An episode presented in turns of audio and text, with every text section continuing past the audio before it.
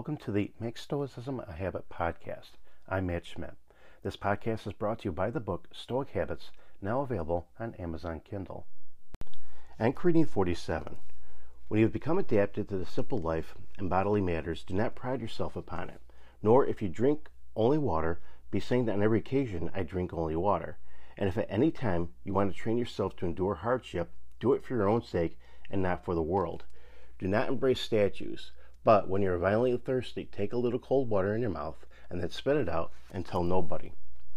Anchor 47 takes the approach of how society and other people may affect us. We want to avoid being vain or showing off. Doing so may only cause an individual to waver in the practice of Stoicism. We're making progress to gain tranquility in our lives. If you're making efforts and progress in improving yourself, it's not necessary to tell other people. It's like going to the gym and showing off rather than focusing on better health.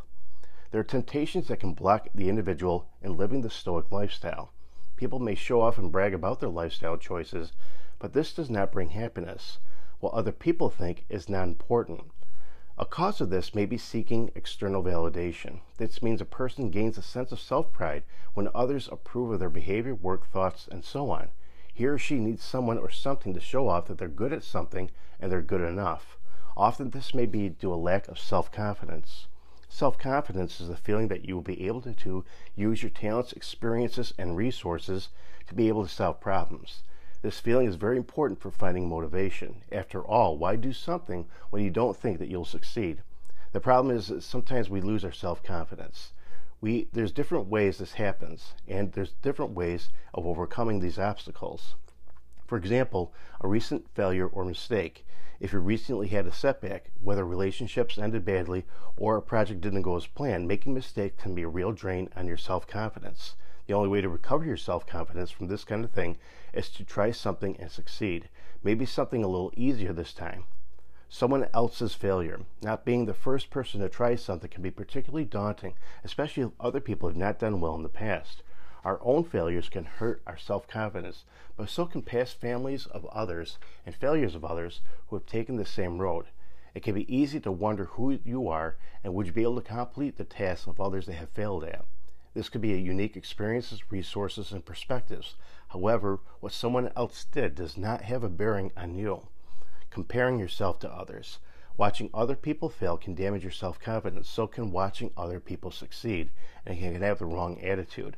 If you get in the habit of comparing yourself to other people, you can easily forget that no one starts out a life with a success.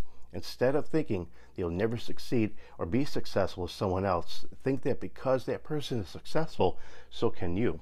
But also, don't be a judge of it. You're your own judge. You're your own person that can seek improvement and a strong routine. Routines can make us comfortable that we're good at, but it can also lead us to forget other things as well. Leaving an established routine can be uncomfortable and can help us discover develop new skills, which can be a great way to boost self confidence.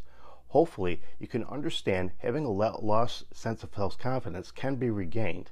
When you lose your self confidence because of fear or recent failure, you can help to regain it by moving cautiously forward, learning from it, and moving on. When you've lost your self confidence because a routine has not turned into a rut and you're stuck in a rut, a solution is possible. You may lose your self confidence because someone else feels you're inferior, whether deliberately or otherwise. The key is to remember that all people have different perspectives and experiences, and that no one is inherently more valuable than anyone else. But it's also important to have self confidence and not seek the validation of other people in order to regain your own status because it is up to you to make progress in your own life.